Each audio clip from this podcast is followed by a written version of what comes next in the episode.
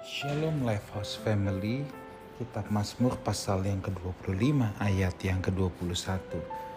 Ketulusan dan kejujuran kiranya mengawal aku sebab aku menanti-nantikan engkau. Saudaraku, ketulusan dan kejujuran adalah barang langka hari-hari ini. Ketulusan adalah sebuah keikhlasan, melakukan sesuatu tanpa berharap adanya kickback, tanpa berharap adanya timbal balik, melakukan sesuatu tanpa adanya maksud-maksud, apalagi maksud jahat ataupun maksud untuk mendapatkan keuntungan bagi dirinya sendiri. Orang yang tulus adalah orang yang melakukan sesuatu tanpa berpikir apa timbal balik bagi dirinya. Tentunya ia melakukan sesuatu hanya didasarkan pada satu hal, yaitu pada kasih. Itulah orang yang tulus.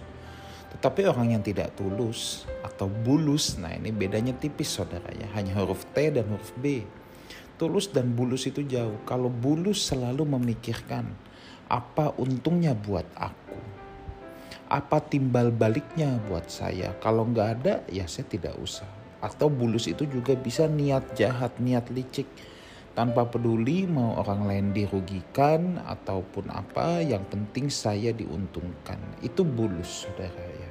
Nah, yang kedua karakteristik di sini adalah kejujuran.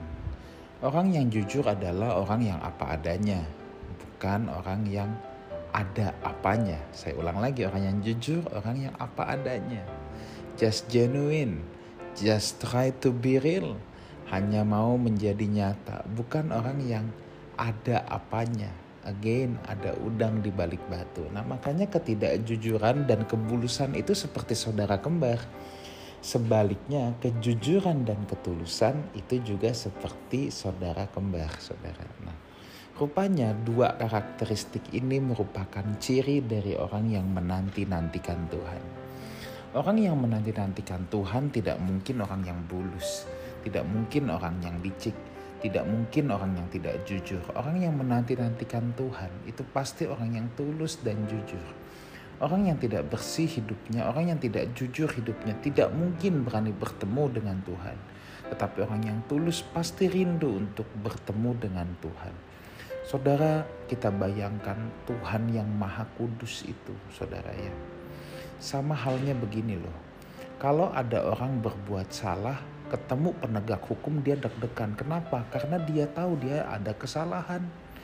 Dia ada yang tidak beres. Tapi kalau dia beres, kalau dia benar, kalau dia nggak melakukan pelanggaran, ketemu penegak hukum, ya biasa saja. Nah ini sama halnya. Kalau orang tulus jujur, ketemu Tuhan, sudah pasti tidak takut saudara. Ya, kalau orang tulus dan jujur justru menanti-nantikan Tuhan pingin ketemu Tuhan. Tapi kalau orang yang busuk, orang yang licik, orang yang tidak jujur, dia akan gentar ya, bertemu dengan Tuhan. Tadi saya ambil perumpamaan orang yang melakukan pelanggaran ketemu penegak hukum aja deg-degan. Nah ini bagaimana dengan Tuhan dalam segala kemahaannya ya.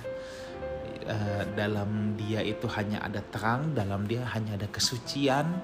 Kalau kalau kita berbuat yang tidak-tidak, yang tidak tulus, tidak jujur, bagaimana kita bisa sanggup bertemu dengan dia. Itu sebabnya mari yuk kita belajar ini ketulusan dan kejujuran.